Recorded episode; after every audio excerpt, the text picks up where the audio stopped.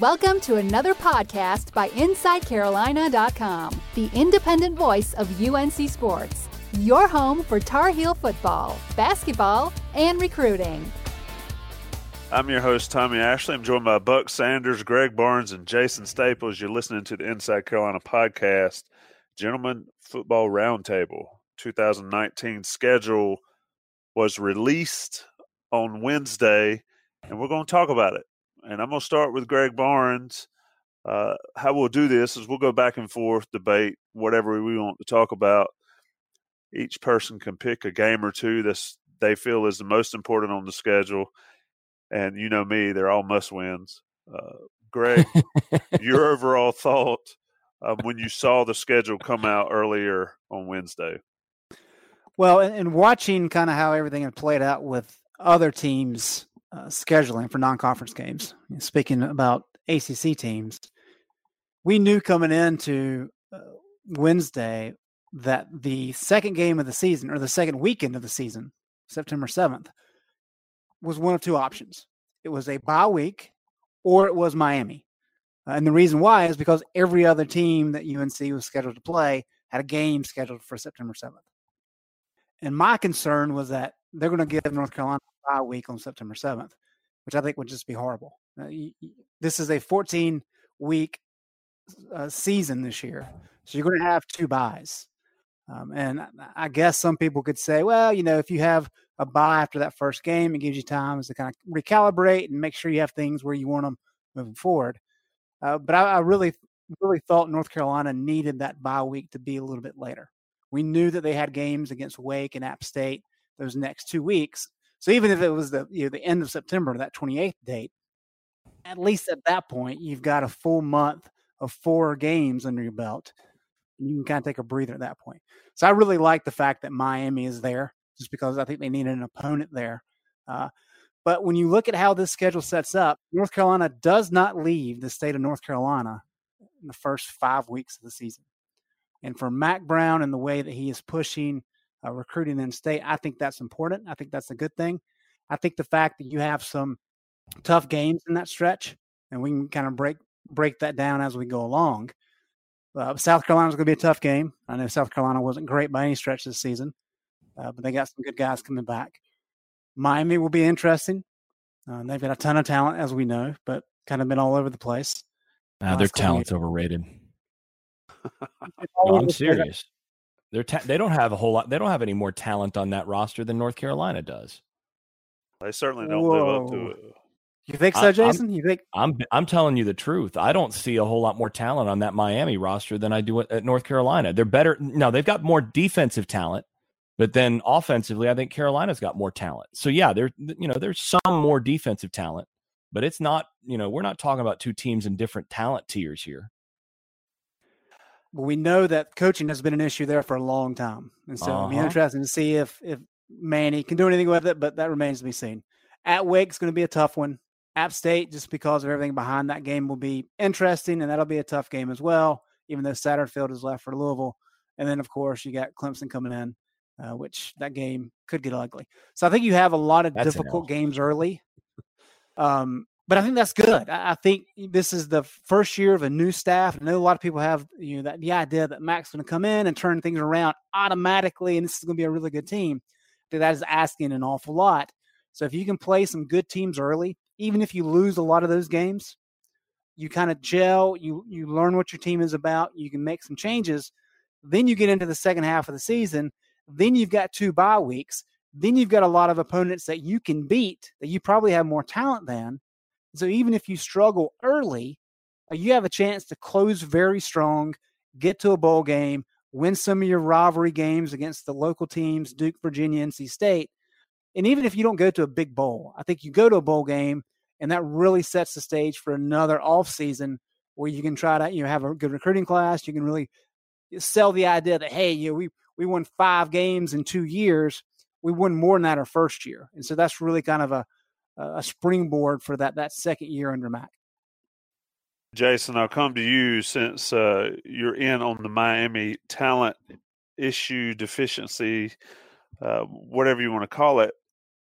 Greg likes the first part of the schedule. I'm not a huge fan. I get the I get the in-state portion of it, but I don't like seeing South Carolina, Miami, and Wake Forest, especially um, in 12 days or 13 days or whatever it is. I, I just think that's an awful lot. I do agree that September 7th did not need to be a bye. That would have been worst case scenario. But you know that Thursday night after a, a Miami, you know, a two week run with South Carolina and Miami, I, I, think it sets up for trouble. We know how Carolina's fared in Winston of late. Uh, but your overall take on what you're looking at? Yeah, I mean, I, I actually kind of tilt towards the the towards you on that, Tommy, in terms of the the Wake Forest game. It scares me with its placement on the schedule because overall, when you look at the schedule in a vacuum, just the teams that Carolina's playing, Wake Forest is a game that you look at and you go, okay, that's that that should be an or that should be a, a win. That should be a game that you know you can pencil in as you got more talent. You should be able to win that game. And then you put it on a short week on the road. That makes it a lot harder. Now, on the flip side, this gets to to uh, to Greg's earlier point that it, the the on the road part of going into a Thursday game matters a lot less when it's a bus ride down the road I mean, it's, you know, an hour and a half away, not getting on a plane multiple days away. And when it's coming off the heels of two other games that are in state. So it's it's not a situation where even though you're playing three games in what is that, 12 days, 13 days, even though you're playing that, and that's not ideal, you're not as travel weary as you might be normally playing that many games in in that short amount of time. So that's the plus side. I mean, because it's not just the this is something a lot of people don't think about. It's not just the the on field stuff that gets a team tired or gets them quote unquote banged up for the next week that that can affect you. It's travel. I mean, anybody who's traveled, you know, knows that spending time in airports and buses and and you know hotels and all that stuff it leaves you fatigued and so you know it's a benefit to be to be sleeping in your own bed, to be at home and doing all that stuff. And so when I look at it, I say, yeah, you know that I'd like to have that Wake Forest game. If I, if that Wake Forest game was on a Saturday, I'd really like the opening schedule because I like opening with South Carolina. It gives you a chance to, you know, either meet some of the hype or not right away. Kind of lets you know who you are out out the gate. Gives you a chance to to match up with the team that that is physical that has some talent, uh, and but is still a team that is still kind of in your same talent tier. I mean, that gives you a chance. I like that. Then Miami, that's a team where again, you know, they're gonna they're gonna come in generally speaking with people thinking that they're better than they actually are. So, you know, that's a chance to maybe really impress some people, even even if you don't win that game. If you're if you if you uh if if you're uh if that's a competitive game, then then you can get some cloud out of that. If you do win that game, then then that's gravy. If Wake Forest was on a Saturday, I'd feel real good about it. But the problem is, I look at that and I say that Wake Forest game is a real losable game on a Thursday after after those uh, those first two. Then coming back with Appalachian, that's fine. You know, Apps Apps Apps just fine there. I mean, you should be able to win that game. So you know, I I, I like the first month, except for that Thursday aspect of it.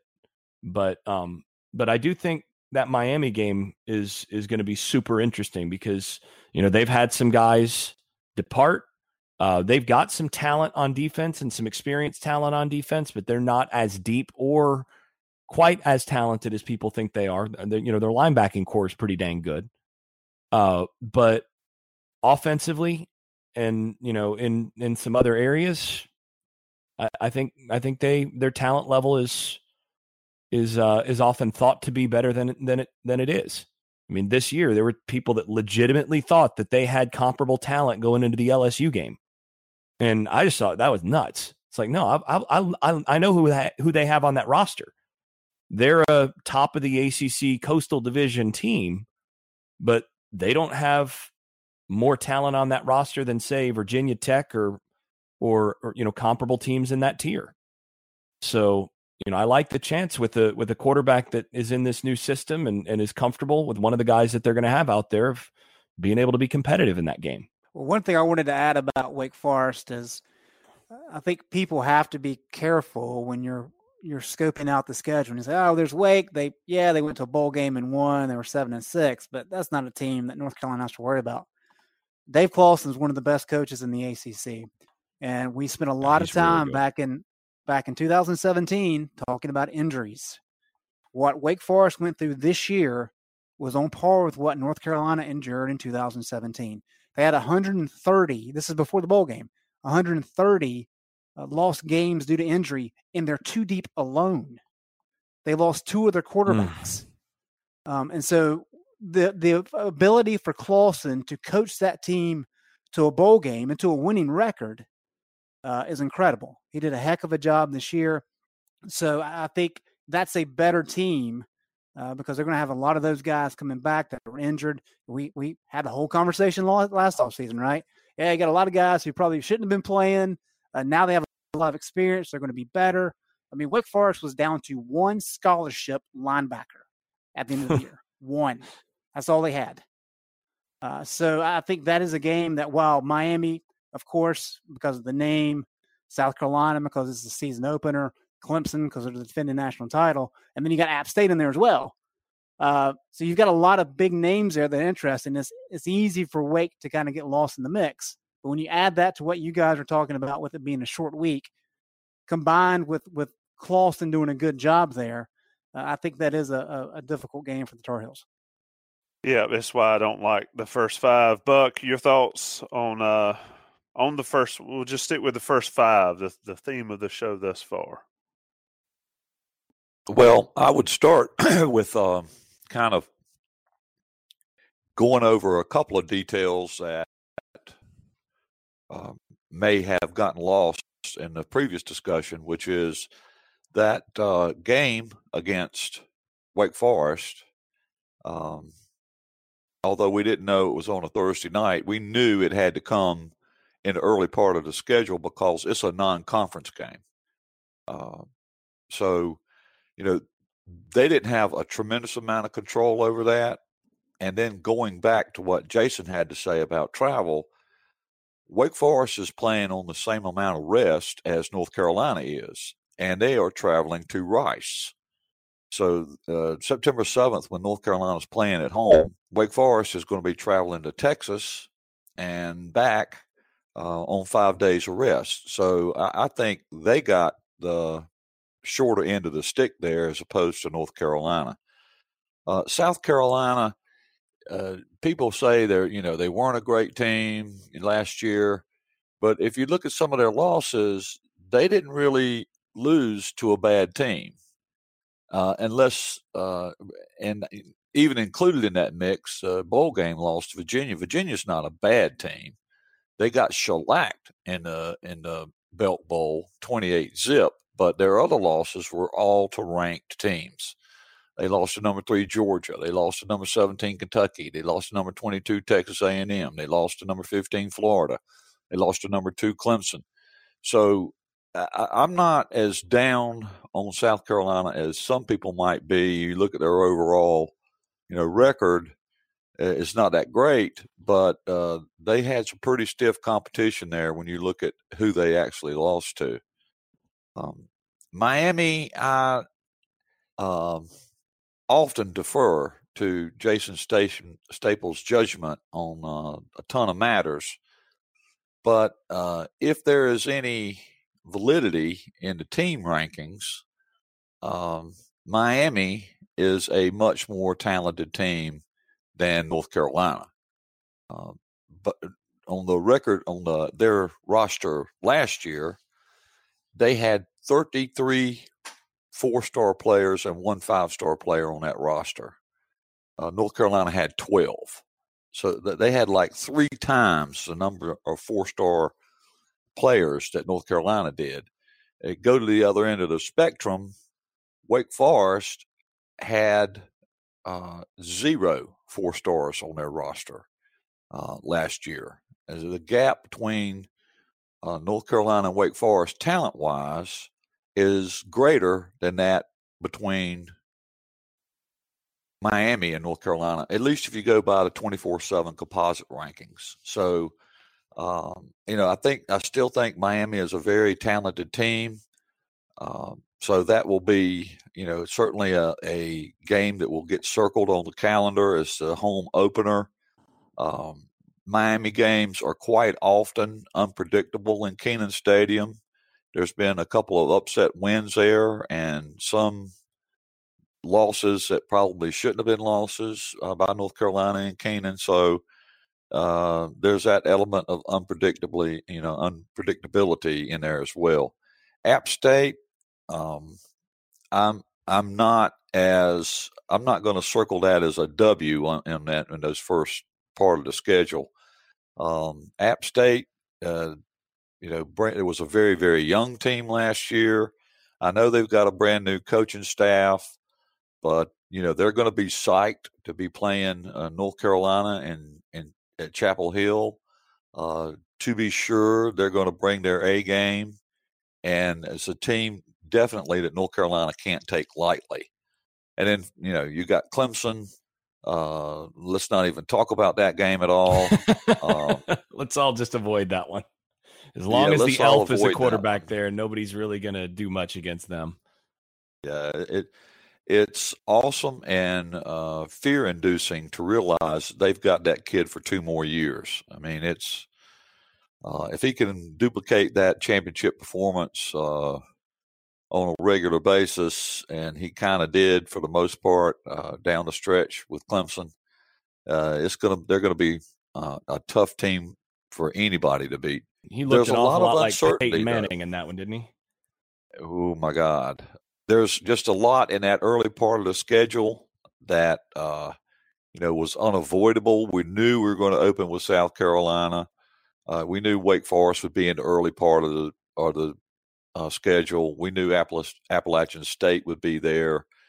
Uh, to get Clemson on the 28th is is a little bit of a the ACC didn't do Mack any favors coming on the heels of those other early games. So I do think the early part of the schedule is the tougher part. You know, after Clemson, we could talk about that.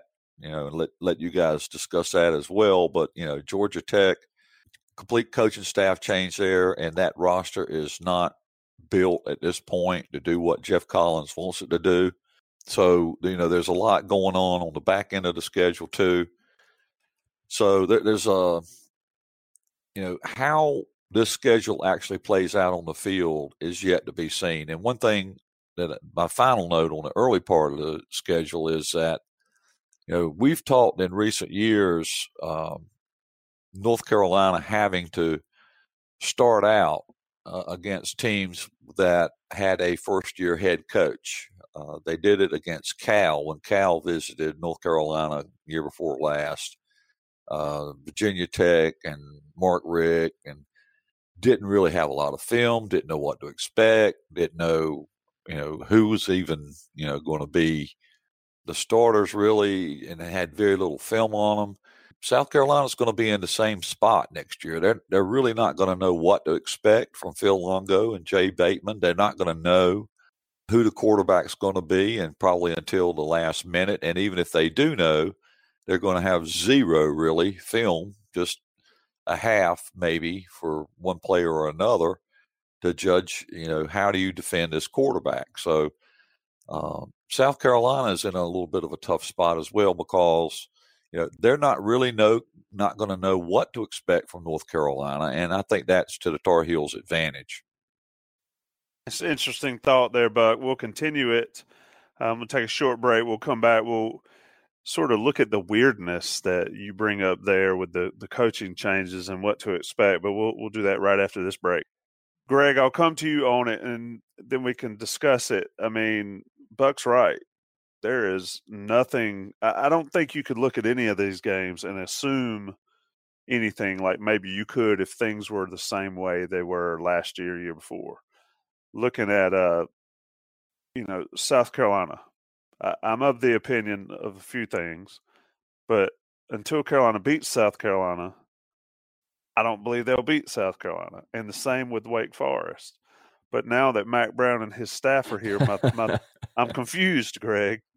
So, so tell us how we're supposed to think about that. I mean, if Carolina can somehow get to four and zero oh going to Clemson, or with Clemson coming to town, and I think getting Clemson out of the way as early as possible is the best thing. You don't want them to be at the, the first game of the season because we've seen how teams have been totally wrecked by playing somebody like Alabama right out the gate. Um, but get them out of the way early. But these other games, I mean, makes me laugh to see people say, "Oh, I see eight or nine wins for a team that hadn't even won three more than three in two years." So, Greg, make sense of it. uh, that's a tall task, Tommy. Yeah, I, mean, I, think when you when you look at South Carolina, there's a there's a lot of excitement for good reason. You know, Mack uh, is, is, back in town and has a very good staff, and there's a lot of hope around the program, which is which is critical. You've got to have that, but you also have to say that a lot of the same people are excited that Sam Howell is going to be there at spring ball. Well, if Sam Howell is your starting quarterback, he gets to play against the South Carolina defense run by Will Muschamp in his first game. That's a tough ask. Uh, then you're breaking in a new offense, you're breaking in a new defense, and if it's not Howell, if it's Cade Fortin or or Jace Ruder, um, you know those guys have played a little bit, not a whole lot. So you're still breaking in a young guy, even though they may have a little bit more experience. So uh, that's going to be a tough game, uh, regardless. But yeah, I, I, think if you're looking at the early part of this schedule, kind of like what you said there, Tommy, if you're if you're going on the assumption that North Carolina will be four zero oh going into Clemson, well, we're talking about an incredible year for Mack Brown in his first season. That's asking an awful lot. Mean, I think when you look at this, they're probably going to be an underdog to South Carolina, probably going to be an underdog to Miami. We'll have to see about Wake. I mean, that game could be pretty close to a pick 'em. Carolina should be favored over App, even though, as, as Buck said, they got a lot of young guys. And uh, as, as a great journalist once said about the Cowboys when Jimmy Johnson moved on, a well oiled machine will keep running for a while before it needs any kind of mechanics help. And so, even if Eli is not a, a great head coach, uh, just like we, what we saw this year with, with Josh Heupel down at Central Florida, that team will be good next year. Now, can he maintain that? That that's yet to be determined. But for North Carolina's purposes, uh, I think that team should be pretty good when they come to town there the you know third week of September, and then of course you have Clemson. So, I mean, if I, I think two and three is, is, I won't say best case scenario, but probably likely. You, maybe you could argue three and two. I think three and two would be a really good stretch out of those first five games. Probably two and three is what you're looking at. Um, so I think I think that's probably the the most realistic approach. But then you after that, I think you do get those bye weeks, and you do get to play some teams that kind of work in your favor. I mean, like Georgia Tech, right? We know Geoff Collins is a is a good defensive coach, always has been, uh, but he's having to kind of transition his offense from PJ uh, PJ's you know, unique run game style to whatever it is that Collins wants to run. So that's going to be a work in progress. And then you at Virginia Tech, I think there's a little bit of pressure on Justin Fuente. Uh, you know they were not good last year, and they really benefited from a from a weak coastal, even though they really didn't take advantage of it. Uh, but still were able to get some wins. They had some injuries they dealt with. Duke lost their uh, quarterback to the NFL. It's going to be interesting to see what they do at the quarterback position. Uh, Cutcliffe, you know, has, has done a good job with the Blue Devils, of course. Virginia, I think, should be pretty good. Uh, and then you know, at Pitt, North Carolina seemingly can't lose at Pitt when or against Pitt at all since they've been in the ACC. And then, of course, NC State. So I, I really think once you get beyond uh, September, things are really on the table there. If you can endure that opening stretch, make sure everybody knows what they're supposed to be doing, see that you can have success, then you're really in position to, to be in each and every one of those games. And at that point, it's just a matter of how quickly things come together to determine how many of those games UNC can actually win. Jason, before we really get into the last half, which I, I do agree, I think it opens up nicely for North Carolina, but I, I don't know of a year. Maybe I say this every year if somebody pulled the old podcast.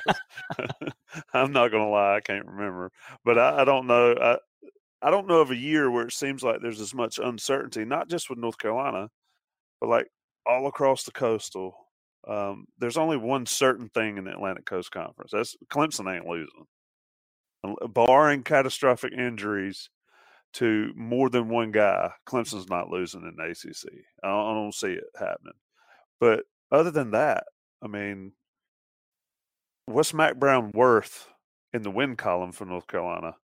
Um, how do you how can we even know that? And how will we know that until we're in the middle of September or October?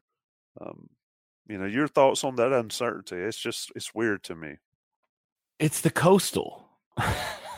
which is chaotic. I mean, yeah, I mean, how many years has the coastal come in where the team picked last or second to last in the coastal ends up playing in the in the title game or ends up, you know, first or second in the division? I mean, it seems it seems like eh, eh, what was it four or five years ago that there was a legit chance going into the last week that every team in the conference would end, eh, every team in that side would be four and four. I mean, it, it's the coastal. You just never know what to expect there. Uh, what I do like though for for Carolina is that I think they've got some talent at the quarterback position, which helps.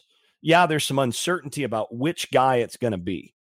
But if you got three guys that can play, and I think based on what we saw last year, we, we we have a pretty good sense that two of them can, and the other one's coming out of high school with a lot of with a lot of accolades. So, you know, you got to feel pretty good. That takes a lot of uncertainty out once you have a guy that can play under center. Once that guy's taking snaps, and you you know you're going to get consistency there. That's really what what allows a team to take off.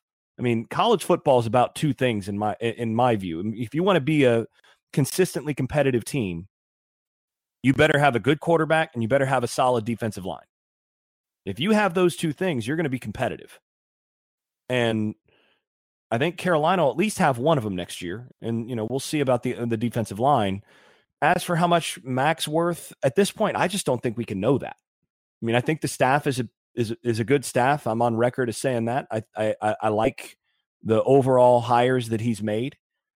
Uh, but like you said, there's a lot of uncertainty across the conference. I mean, how good is Virginia going to be next year? Uh, and they're a team that, that has a returning coach. With as much as they improve from last year to this year, and some of the guys that they're returning, I mean, how good is that team going to be? It's it's hard hard telling. What I like about Carolina's schedule is actually part of part of the thing that I like about it is that is that they're playing Wake Forest in the cross division. I mean, they're always going to have state, but in that other cross division matchup, they're drawing Wake Forest uh, as as that as that that that other one instead of instead of winding up grabbing, you know, say Syracuse, who uh, who might be a little better. Uh, you know, again, you're, Wake, you're, forgetting about Clemson, Jason. Yeah, they got that, Clemson as I, I know. As I'm a just, cross. I'm, I'm, just counting that one as a loss, though. I, I'm I've already ignored that one. Yeah, but, but Wake is that, but Wake's still a non-conference game. So yeah. yeah. Yeah, I forgot about that. That's that that is marked as non-conference. Um, You're sounding like a national writer now. Yeah, you're right. And actually, what's funny is I'm looking at the schedule right now, and I see that marked as non-conference. I like the way that that, that they're getting Wake Forest there. I'm just going to say that. Um, but basically, you know, I, I and again, I, I'm, I'm, I don't even, I've, I've blocked off the Clemson game. I, have blocked Clemson out of my memory in terms of any anybody playing Clemson next year. Because I mean, I think you're basically right. As long as the Elf's a quarterback there, you can basically write them off. But, but yeah, I mean, I, I think you're right that that the lack of certainty is is is kind of the operative thing. We don't know what we're going to get but I do think that one thing we can be fairly confident in is that the quarterback play is going to be a lot better. The quarterback play should be pretty good among the better on that side of the conference. I mean, is there another another team that you feel better about their quarterback situation than you do Carolina's? Well, I like Bryce. I like Bryce Perkins at Virginia. Yeah, but that's the only guy I'm looking at. One. Yeah, yeah he's I'm, the only I, one. Yeah, that's probably the only one I'm thinking of because I mean Duke's losing theirs. Virginia Tech, eh, okay, not great. Georgia Tech, there that whole transition is going to be painful. So you start going down the list. Miami, it's not clear who their quarterback's going to be, and I'm not sure that that quarterback's going to be better than than what Carolina's putting on the field. To me, I look down that schedule and I'm not sure that you're going to see. I mean, State they they're losing their guy. I'm not sure that you're going to see a, a, quarterback advantage on the schedule other than Clemson. That's that's a, a clear and defined quarterback advantage, and you know maybe Virginia, and that that helps a lot. So I, I agree with with Greg that you're looking at probably you know a, a two and three start, and you feel pretty good. Three and th- three and two, and you feel great because then you, you, you start to get into the rest of that schedule and, and a quarterback starting to find his stride and and you got a chance to to really find your feet in that second half and and and get some momentum in that second half of the season. Take a short break, come back, Buck, coming to you. Get ready. Buck, let's talk about the back half of the schedule a little bit. We've hit on it. You've hit on it. Greg's hit on it. Jason's hit on it. Uh, at Georgia Tech, that's another. That's a whole different ball game. I think I did see some Georgia Tech writer tweet out said, "Imagine that not one team has a bye before they play Georgia Tech. And they said somewhere Paul Johnson's got his crap eating grin on his face, cussing Greensboro. but Buck, looking at it at Georgia Tech, at Virginia Tech, I do like Duke and Virginia at home, at Pitt on Thursday night. Mercer, that's a win. Closing the season with NC State. Since you were an old hat like me, you still like that NC State game being on that last weekend? Yeah, I do. Um, I, I do think it's a um, a better way to close the season.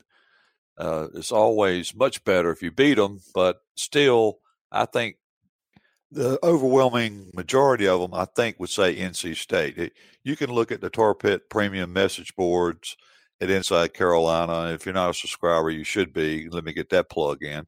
But NC State, if you you know look at what people talk about on our message board, they're much more likely to make a comment about NC State than they are any other team. So it, it's having done this for a lot of years, and uh, you know, Tommy, uh, I appreciate the anti-ageism remark you made, uh, putting you in my same category, but um, yeah, I think it's appropriate and right that the NC State game should come last, and uh, the rest of the schedule, you know, you look at every single one of those teams, and, and up until including Virginia, because Virginia, as well as they played last year, as Jason said, you or Greg, you you don't really know how good they're going to be next year or what kind of adversity they're going to face, and and they're not a team that really scares you with their talent. Uh, again, going back to the twenty four seven composite uh, rankings, uh, you know, Virginia is at the low end of the scale. Uh, last year, they had one four star player on their roster. It boggles my mind uh, that in a state like Virginia, with all the talent that there's that that's there, they've only induced one four star player on their roster. I'm, I'm sure they're getting some four star players this year, or I haven't looked at it. I assume they are. But Virginia is not a talent laden team.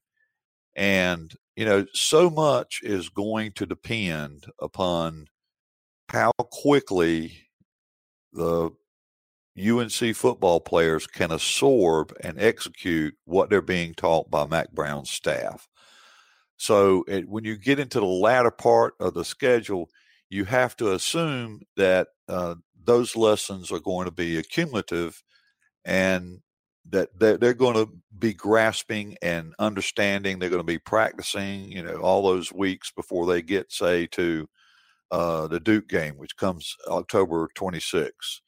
You know, Virginia and Pitt and NC State all in November, and and even Virginia Tech is mid October. So, uh, so much is going to depend upon that. Uh, how quickly the staff can can get the players thinking like they think uh, by the time they get to the middle part of that schedule.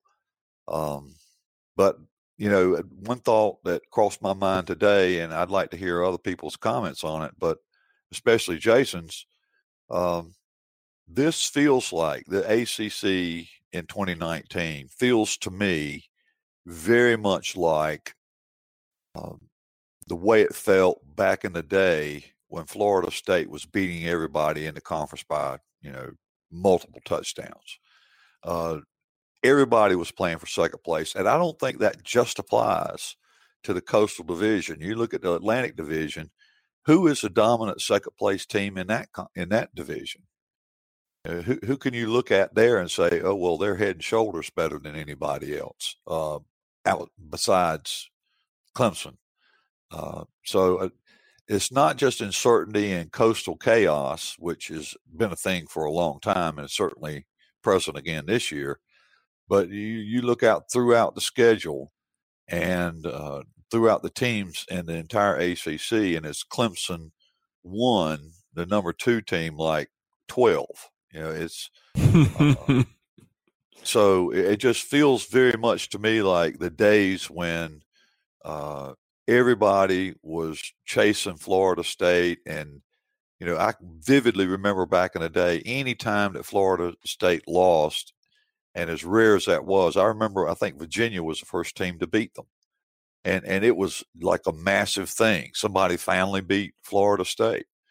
Uh, and that's kind of how the ACC feels to me in 2019.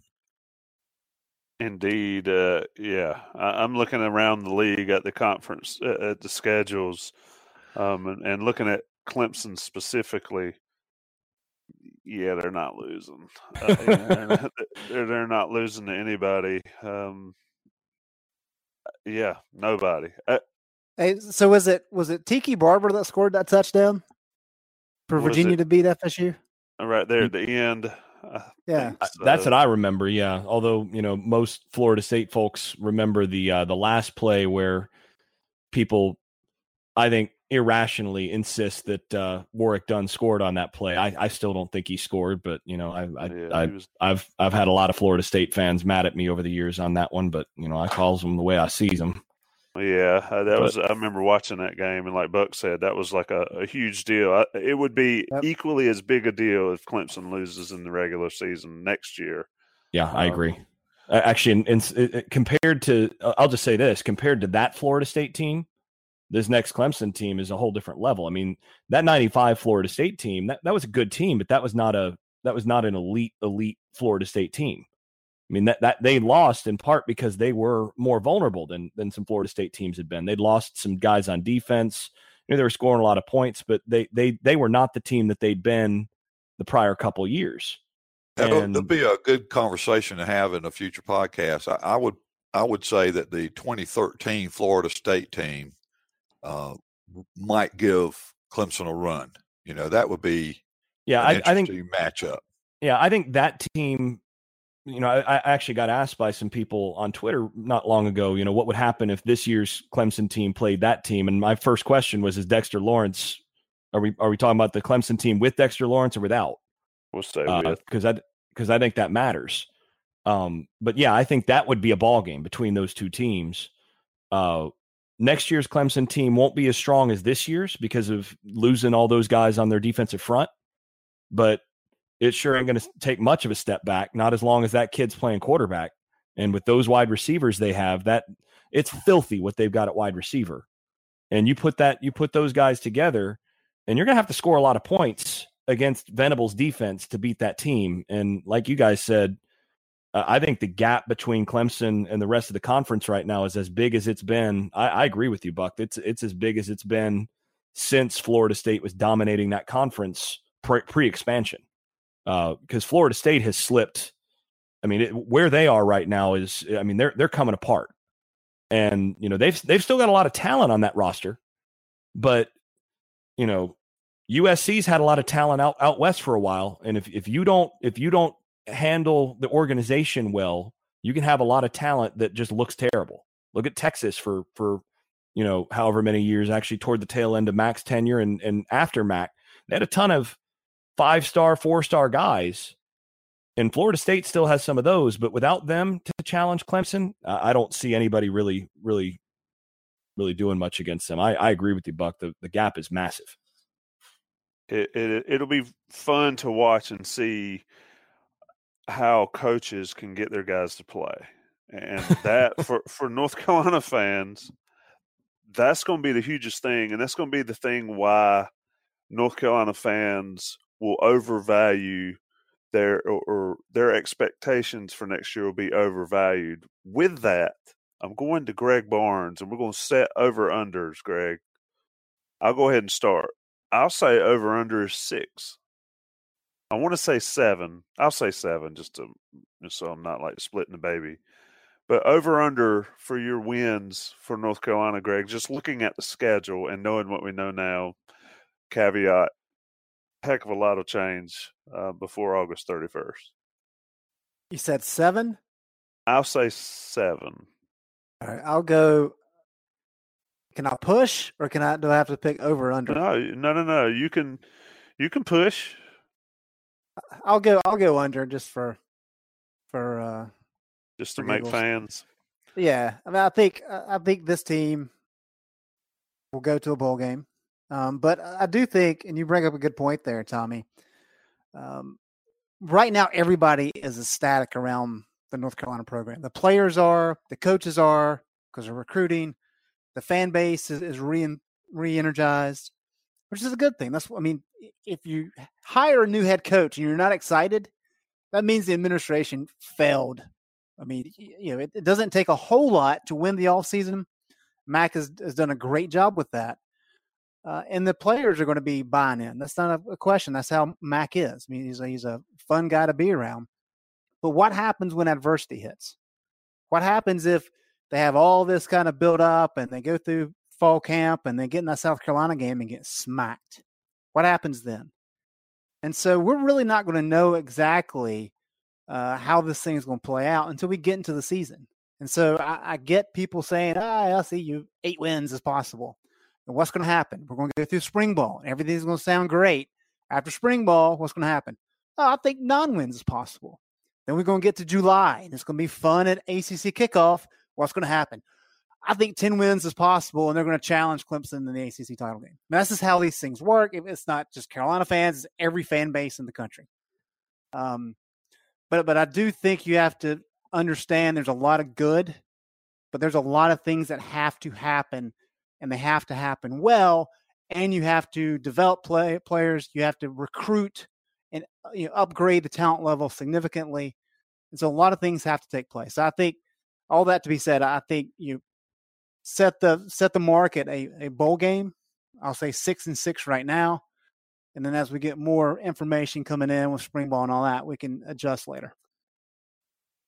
I've got seven. Greg's got six. Jason, where are you on uh, January, whatever we are, 16, 17, 2019? Greg beat me to it because I was going to say six. I look at it and, uh, you know, again, there's a lot of excitement and I think a lot of reason for it. And this is a team that absolutely could overachieve on that. And, you know, if I'm going to set it at six, I think it's totally plausible that this team could go in and win eight. It's plausible, but it's not what I'd say is most likely, right? If you get a, one of the quarterbacks that catches fire and, you know, you get a team that plays with great belief, maybe, maybe you pull that early upset because, uh, I mean, South Carolina is going to be favored in that opener. Maybe you maybe maybe you open with that one and and you get off to a little bit better start. Yeah maybe absolutely possible that this team could wind up doing you know doing better than that. But i look at it and i'm i'm i look at the odds and i go well you know i think they'll beat app state i think that mercer game's a guarantee i think should should have an edge against duke and then i see a lot of 50-50 games or games where they're going to be, you know, they're going to be a, a, an underdog. You know, they're not winning the Clemson game. Uh, you know, I'd favor them against Georgia Tech, but then Virginia, okay, that's probably 50 50 at best right now. Uh, Pitt, probably close to 50 50. Those games have been razor thin the last few years. State, you know, if you're optimistic, probably 50 50. So you, there are too many of those games for me to say, "Oh yeah, let's pencil that one in as a win." So I, am I'm with I'm right with Greg. I, I think six and six is I think a realistic, uh, maybe even a little optimistic expectation for this first season. But I think you know with some improvements, with the quarterback being a little bit better uh, than than some of the uh, some of the opponents on the schedule, I think six and six is right in that that sweet spot for most likely. Uh, you know, five win game, five win team with you know some injuries and so on, totally possible. Eight win team, totally possible. Uh, I think that that's your that's kind of your delta is anywhere between four and eight, and I think six is most likely. Buck, uh, you need to uh, raise the expectations because I know people listening to this podcast right now saying those those guys are crazy. uh, Mack Brown and North Carolina are going to win at least eight, eight ball games, and I laugh at that. They may, like Jason said, because you know you get a little gun shy after five wins in the past two seasons, and I understand the coaching change, but still, it you know they didn't change, they didn't swap out all brand new players, and uh, so I'm going, I'm sticking with seven. I think um, if they get to seven or eight, then it's been a gigantic success, and then sky's the limit after that. But Buck, you get the last word. Um, your prediction in mid January for the 2019 football season? Well, let me start by saying that if I had a lick of sense, I would refuse to play this game. uh, um, but and, and, as a antidote, I, I think uh, it's worth remembering that uh, I'm going to say this was uh, July of 2014 at the ACC kickoff. Uh, Jason Staples was there. Greg was there. You were there, I think. Uh, and we did a podcast from there. And Jason and I were kind of talking uh, during that uh, event. And I asked him, you know, what his opinion was. And he said, well, you know, I think they could go four and eight or they could go eight and four. And I'll be doggone if he doesn't have the same answer in 2019. Uh, so what you're saying, he's the only one that's learned. exactly right, and and I think that year they what went what seven and six. Uh, that uh, six and Jake, seven ultimately. In that the yeah. year they lost in the the Detroit muffler tire. Yeah, that memorable memorable bowl game.